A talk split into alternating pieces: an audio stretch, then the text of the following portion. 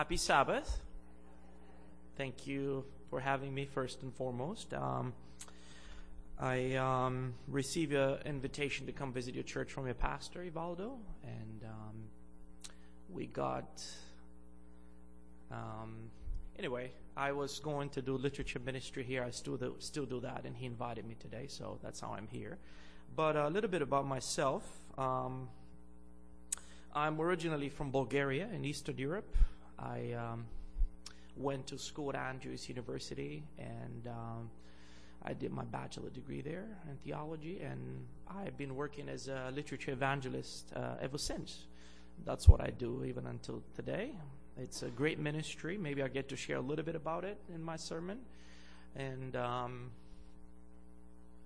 so, yeah, that's about me. Nothing too special. I'm not married yet, so you know, it's uh, it's life sometimes. And um, I have an older brother who lives in Bulgaria, and my mom lives in Italy, and I'm still uh, here in Canada. My ministry is right now. I live and work in Etobicoke in Toronto. So, anyway, so thank you first and foremost for having me. Like I said, and um, just wanted to also extend a greeting and welcome. And I uh, wanted to say that uh, it's a good place to be here. You know, it's God's church. That's kind of what I'm going to talk a little bit about today. And uh, it's not a better place to be. Even if it's hard outside, you know, the words of Peter, you know, where shall we go? You know. So I want to assure you, it's a good place to be here, you know. It's a good place. As hard as it is, as downcast world we could be, as misunderstood we could be as Seventh Adventists, that's where can we else can we go? We know this this is the truth. So, um, okay, let's get into it. Uh, the text that me, Brenda read, what a what a powerful uh, text it is. It could be said so much about it. Uh, I'm just going to read it to you again. It's found in the First Timothy. Uh, that's chapter. Let me see here. Two.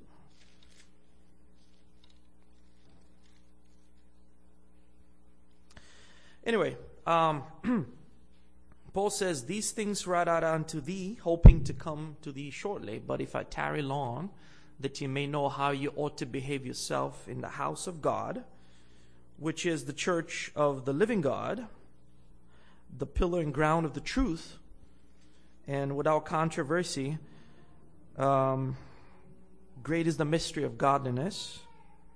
God was manifest in the flesh, justified in the spirit, seen of angels, believed on in the world, preached unto the Gentiles, received up into glory. So, uh, a little bit about Timothy and Paul. Uh, probably we, we, all know the great apostle Paul. And um, he, in his missionary journeys, he found uh, an associate, you know. Uh, his name was Timothy.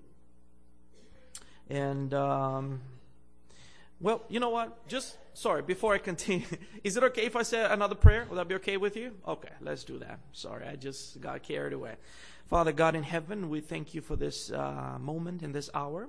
I pray that as we open your word and as we study, that uh, your spirit might guide and bless us. We ask you this in Jesus' name. Amen. Um, yes. So, Paul, he, he, a little bit about Paul, probably you know him. He was a persecutor of the church. He was a zealous, uh, educated man.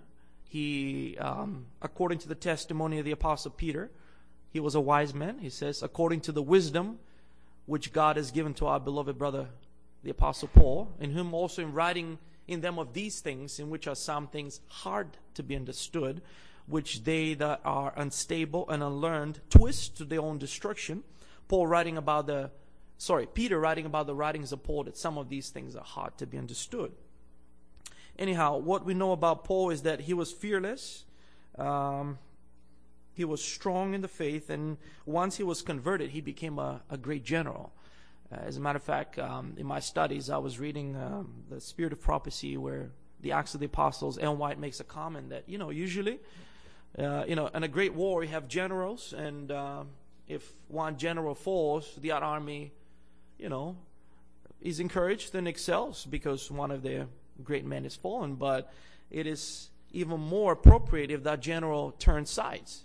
You know, he knows the um, what's the word? The logistics of the other army. Anyhow, so God took this man, Paul, Saul, the persecutor, made him Paul the apostle. And um, he spent some time in uh, Arabia, we know, and he eventually came back to the church. Nobody believed him.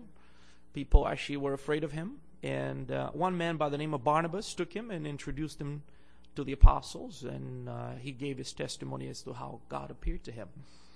Um, anyway, and he uh, he traveled with Barnabas uh, throughout Asia Minor, uh, Greece eventually, but Asia Minor that's that's today's Turkey for those of you who don't know, and he uh, he started many of the churches there, probably most of them, and uh, on his second missionary journey, uh, he said to Barnabas, his uh, companion in mission, let us go again and visit the churches that we have uh, established.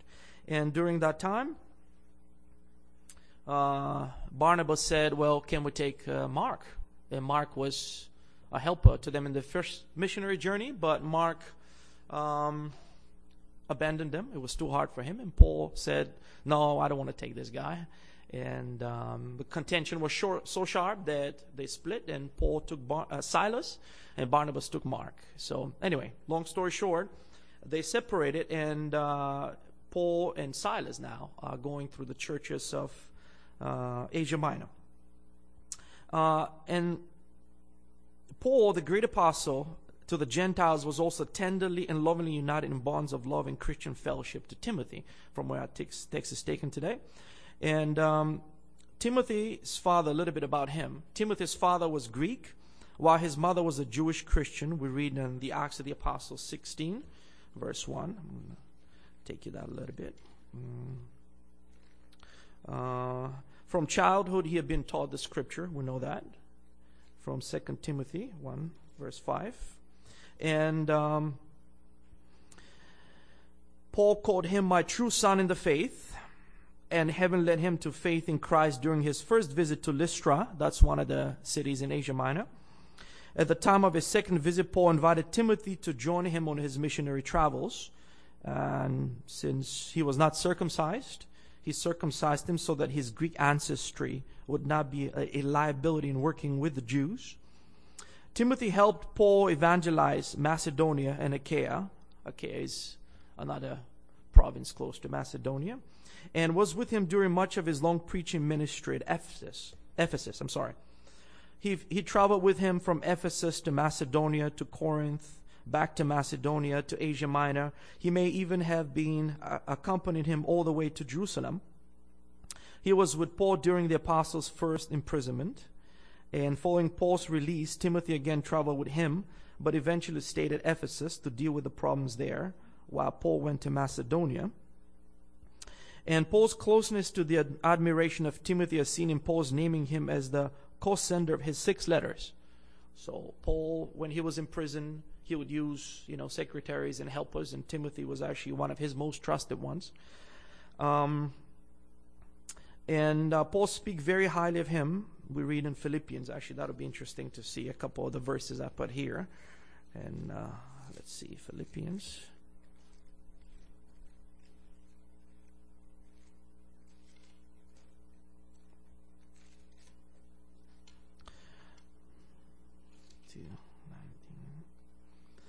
But I trust in the Lord Jesus to send Timothy shortly to you, that I also may be of good comfort when I know your state. For I have no man like minded who would naturally care for your state.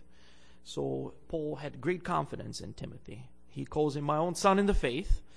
Um, and like we said uh, earlier, he named as a co-sender of six of his letters, which were to be actually eventually joined into the canon of the New Testament.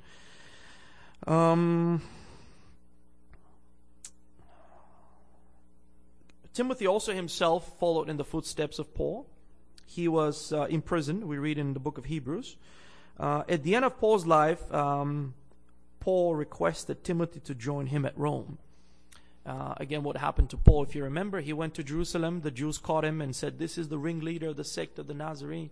And um, they sent him, they wanted to destroy him, but since Paul was a Roman citizen, he appealed to Caesar. And um, and in second imprisonment, actually, he was uh, going to be beheaded.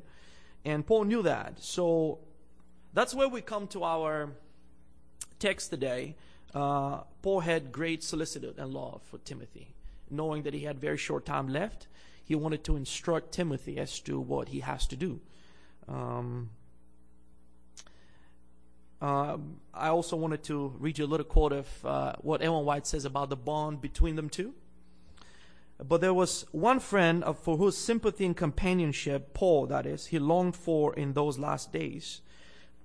that friend was Timothy, to whom he had committed the care of the church at Ephesus, who had there, who, who had heretofore been, who had been left behind at his voyage to Rome. The affection between this youthful laborer and the apostle began with Timothy's conversion through the labors of Paul, and the tie had strengthened as the disparity in their age and the difference in their character made their interest and love for each other more earnest and sacred. The ardent, zealous, indomitable spirit of Paul found repose and comfort in the mild, yielding, retiring character of Timothy. The faithful ministration and tender love of this tried companion had brightened many a dark hour of the apostle's life. So Paul really loved this man. He he he didn't love him just like just like anybody because he loved him. The Bible says is his own son. And in my studies, I realized you know that the way Paul loved Timothy is the way how God loves us. You know, uh, God is the one actually who has um, converted us, so to speak, through His Spirit. Right?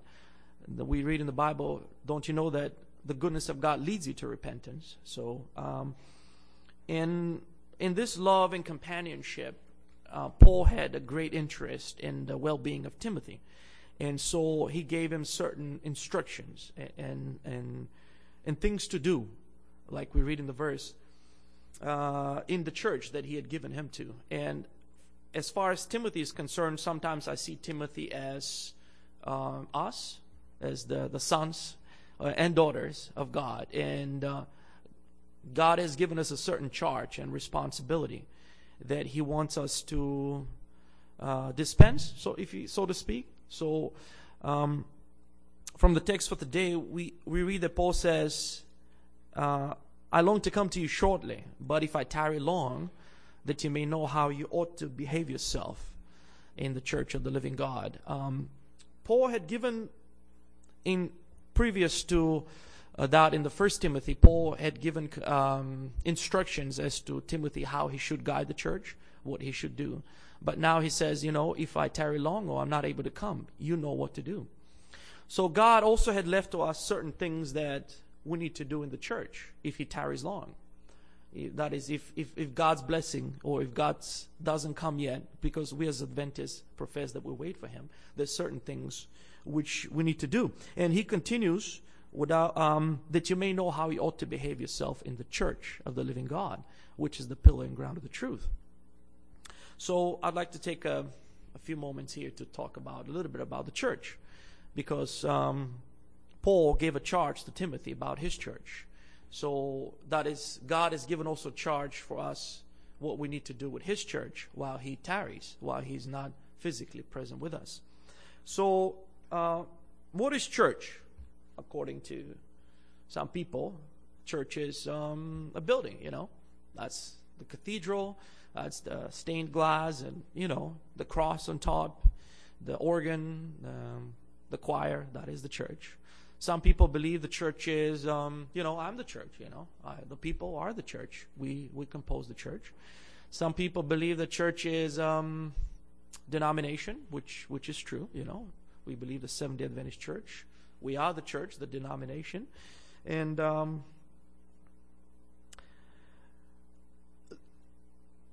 the, the word church itself comes from actually a Greek word which means ecclesia. Uh, we come from two comp, which is a compound word, ek, which is a preposition which means out of, and uh, kaleo, which means to call. So literally, the church is the called out of. So the people that are called out for a certain purpose. So again, not that the, the things before are not um, that I mentioned that are not true. They are truthful. Um, mm, the church also has a building. The church has people. And the church has um, denomination, but ultimately the church is something that is called out for a certain purpose.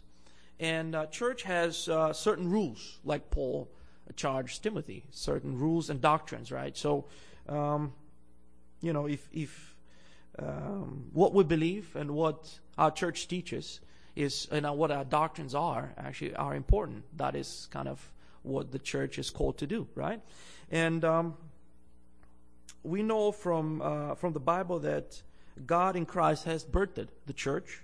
He says to Peter that upon himself, that is upon the rock, that he's going to build this church, and the gates of hell is not going to prevail against it.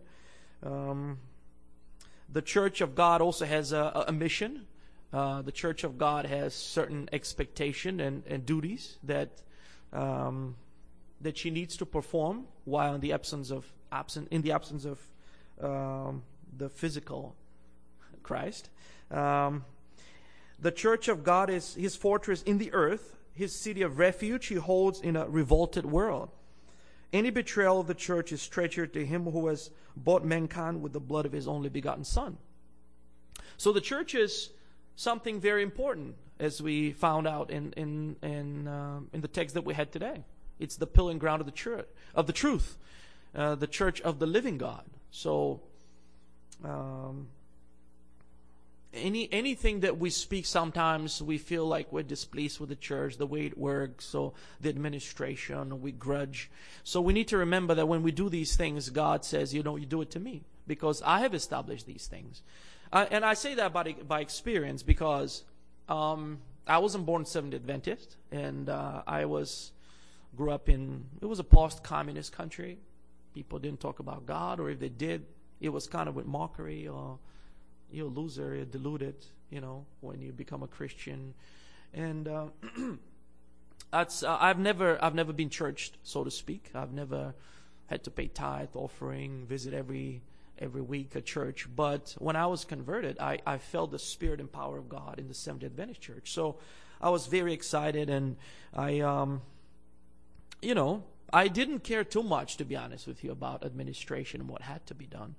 But uh, I realized that the, the, the norms and the, the things that God has established for us in the church are um, are important. You know, like tithe paying, like Wednesday night prayer meeting, like church membership. For many years, I didn't have my membership here. I was somewhere else, and and um, then I realized, you know what? That's something that I need to I need to take care of. You know, even today, many pastors have issues with membership people that left and never even said hello or goodbye. So anyway, this is um, something that I learned. You know, there's certain things that God has in the church that He wants us to abide by. And uh, if not, you know, uh, like we said, the church is also the place where God has manifested His love and character. The church is composed of people, as we mentioned, people who have like mind, faith, and believe in the doctrines of God. You know, like uh, read we read again in that same verse, God was manifest in the flesh. So God wants us to say to the world, what does that mean? You know, what does it mean God to come in the flesh? Why He had to come? That's uh, another topic. But um, he was seen of angels. We know this is another teaching that our church has. You know, because we know from the spirit of prophecy that the uh, great controversy that started between Christ and Satan started in heaven. You know, and the intelligent heavenly beings that did not join Satan in his rebellion, they were wondering, you know, is was Satan really right? So God, through His church, manifests His character. You know, it was the claim of Satan that, you know, you, God, are unjust. You need to, you know, you you ask us to keep certain laws and commandments, but you don't do them yourself. You just sit on that throne and you tell us, and as a king, you know, what we need to do. And since God was uh, so majestic and powerful, you know, Satan gained a foothold. And we know a third of the angels were cast out. So as we're reading the text today, God was seen of angels. So God's character was vindicated um, uh, through the heavenly universe. That it was through no fault of his own that sin existed. It was actually the rebellion of Satan. Uh, God also wants, through his church, to show um, to people his idea of uh, good health right? We we know as Seventh Adventists, God has given us certain laws and things that we need to we need to abide by. And I was just probably you know that too, you know, as but as literature evangelists I've seen that that the health books that we have are really special. So God gave us a special message about that. And uh, in a research in uh, National Geographic, actually, Loma Linda University in particular, they found that people there live to be almost to 100, right? Many of them live to be 100 even more, and they live on average 10 years longer.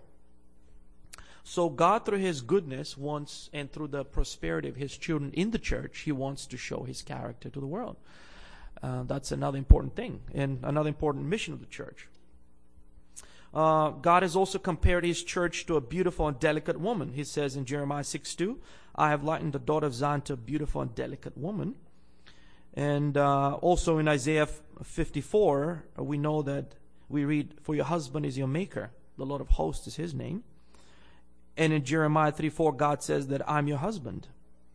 So that should kind of give us a little bit of, I don't know, of uh, sense for those people sometimes that feel dejected and downcast, feeling though I'm not worth it. I don't, I don't, I, I don't count to anything. You know, I always fail and then do this and that. You should remember that God calls you, you know, his his bride. You know, just the just like a husband loves his wife, so God loves his church, and the he says, I'm married to you. And by the way, in the context of Jeremiah, it was that Israel was leaving him and doing all kinds of foolishness and rebellion against his law. It is then that God says, you know, come back to me. I'm married to you. You know, and God doesn't believe in divorce. Once he's taken us, he he cannot he cannot leave us. So, you know, remember that. You know, God loves us and God has called us uh, his bride and his his wife. Um also, God has given another illustration that I'd like to share with you in the prophet Isaiah. He compares his church to a vineyard. And I'll read that to you real quick. He says in Isaiah chapter 1, no, sorry, in Isaiah chapter, let me see, 5. He says, um, Now will I sing to my well beloved a song of my beloved touching his vineyard. My well beloved has a vineyard in a very fruitful field, and he fenced it and gathered out the stones thereof, and planted it with the choicest vine, and built a tower in the midst of it, and also made a wine press there. And he looked that it should bring forth grapes. I'll leave the last portion. because in that case, he brought forth wild grapes. But um, God's idea for his church um, is to have certain fruit he compares us to a vineyard. He, first of all, we read here that he fenced it, you know. Uh, usually, I'm not a farmer, but, you know, I imagine if you fence it, you know, thieves will not come and they will not go, or animals will not going to come and eat. Uh, so he take, took away the stones. So if the field is stony and has things that are inappropriate to be there, you know, God takes them out. So he clears the plot. He fences it uh, he builds a tower in the midst of it. Literally, that was actually the temple of God that God gave to Israel. That they had a temple, and he made a wine press, and um, the fence usually also represents God's law. So God gives us His law. That is the fence. God uh, clears uh, the thorns, and there's also sometimes those people who are. All right, that's another topic. I shouldn't go there. But I'm just saying. that uh, God will will clear things that are not good for His church. You know, uh, He would He would give us a pure doctrine. We know He built a wine press, and the vine actually represents, and the wine represent the teaching and doctrines of the Word of God. And He also um, built a wine press there. And wine press, if you know, is something that where you go and you take the fruit and you kind of grind it down and it becomes wine. You know, so um, the purpose, the whole purpose of that vineyard was uh, for it to have to bear fruit and to give, you know, to to bring uh, prosperity, you know, to the owner of it. You know, he he would use the wine and sell it and so forth. But as uh, as um, as good as this comparison it is, you know, it's uh, God's church is not a wine press or or a vineyard per se, but it's made up of people, and and and just like the farmer, husbandman, has expectation from his vineyard. So God has expectation from us. He says, I look, we read a little bit down, I look that you should bring forth grapes. and you bring forth wild grapes. And he says further on, the vineyard of the Lord of hosts is the house of Israel, and the men of Judah his pleasant plant. And this is also what he looked for. He says, I look for judgment, but behold oppression, for righteousness, but behold a crime. And so, although we today as a church we're not as bad as them, right? God, we know from the book of Revelation that God has a couple other things against us as well, right? He says in Revelation chapter 3 to the book of Laodicea, which theologians and gen- generally would believe that represents the, the last day church. So he says, um, I know that you're rich and increased in goods and don't need nothing, but um, you're wretched and miserable and poor and blind and naked. So I counsel you to buy gold and meat tried in the fire that you may be rich. So God has certain things against us today, like He had uh, to Israel. I'm going to talk a little bit about that, if that's okay with you. Um, God has given us um, the literature ministry. He has given us the health message, and uh, very often, in my experience, I have seen as being very much neglected. And so God, you know, He says, "I'm your husband, and I expect something, some love and some fruit from you." And today, God. Um, expect something from us. So, and that, that when it comes to the literature ministry, I, I think one of the elders mentioned that you were going to do like outreach, literature outreach. Yes. Oh, if I'm not mistaken. But anyway, I'm just saying that's a good thing that you do it. But many churches today do not do any literature ministry. Um, God says for His church that He also we should have like uh, health seminars and cooking school. That actually what we had in our church as well in, in, Bulgaria, and many many of the people in our community came just because of that. So here's another expectation. Maybe um, you could think about. You know, if further on, if you.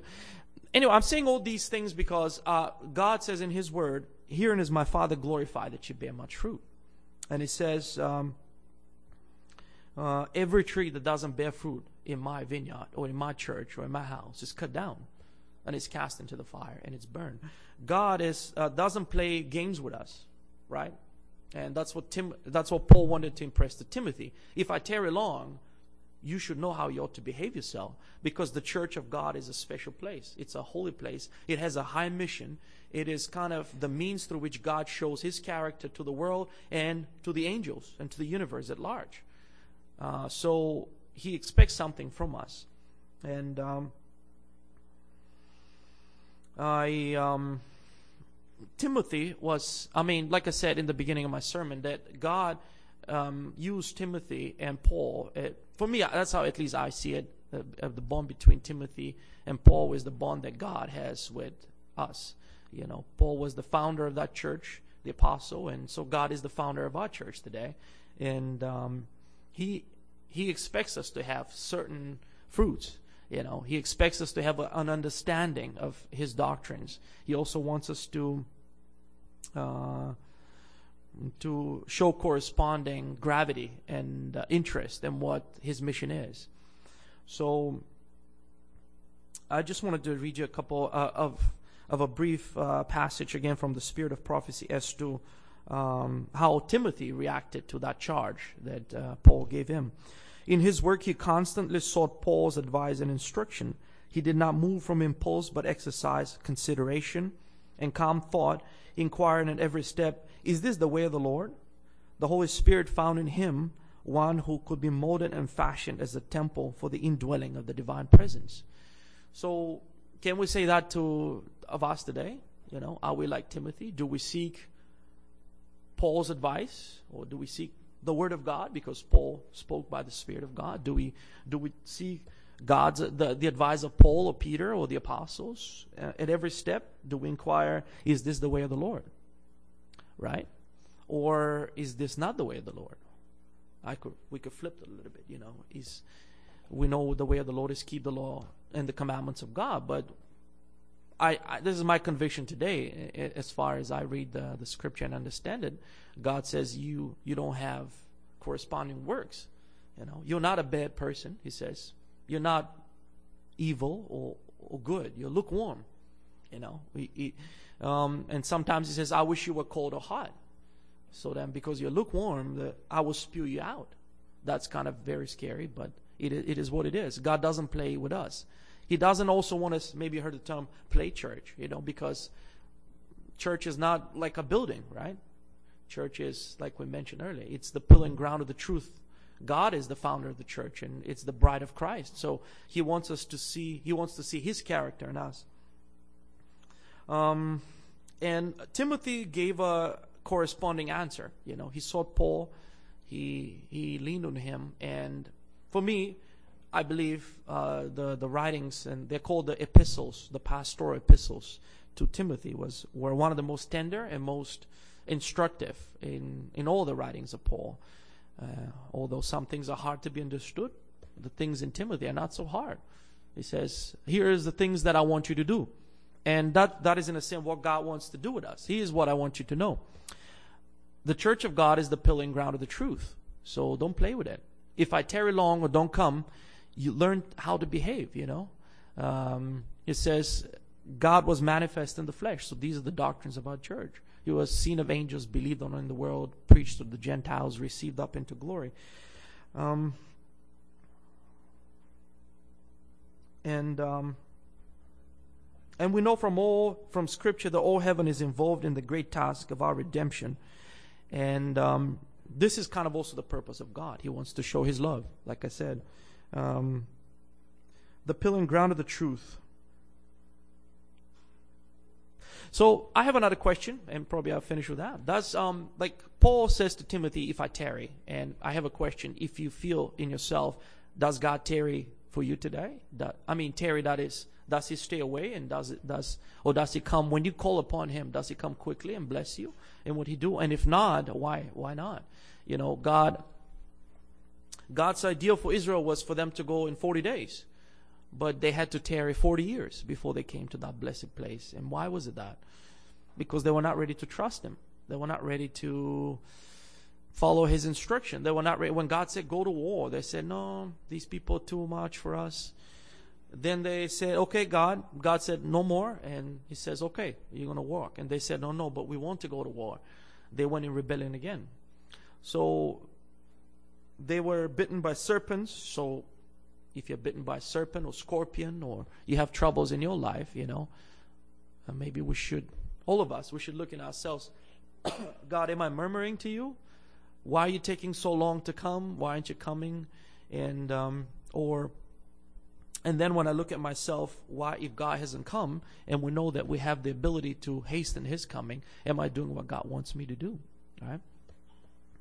And um, are in the wilderness as Israel waiting to go to heavenly Canaan, and yet being bitten by snakes, scorpions. We read that Jesus says, as Moses lifted up the and and as then, so it is now. The healing that came to the church was when the serpent was, li- as Moses lifted up the serpent in the wilderness, even so Jesus said today, must the Son of Man be lifted up.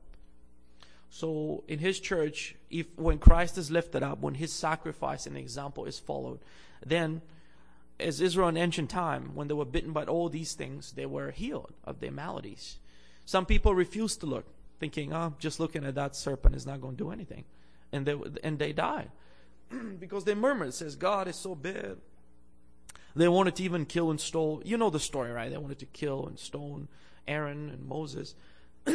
but God said, "Okay, I'm going to remove my this fence that I've put around this vineyard. I'm going to remove it, and you're going to see if it's bad." and it became a lot, a lot worse. So anyway, and and and, and at the moment when Israel looked at that uh, serpent on the pole, that was the story, and uh, they were healed. And so today, uh, uh if we look back to Calvary, God says, if you, as the serpent was lifted up in the wilderness, even so must the Son of Man be lifted up, that whosoever believes in him should not perish, but have everlasting life. So, when Christ is lifted in our, in our church, we're going to be healed from our maladies.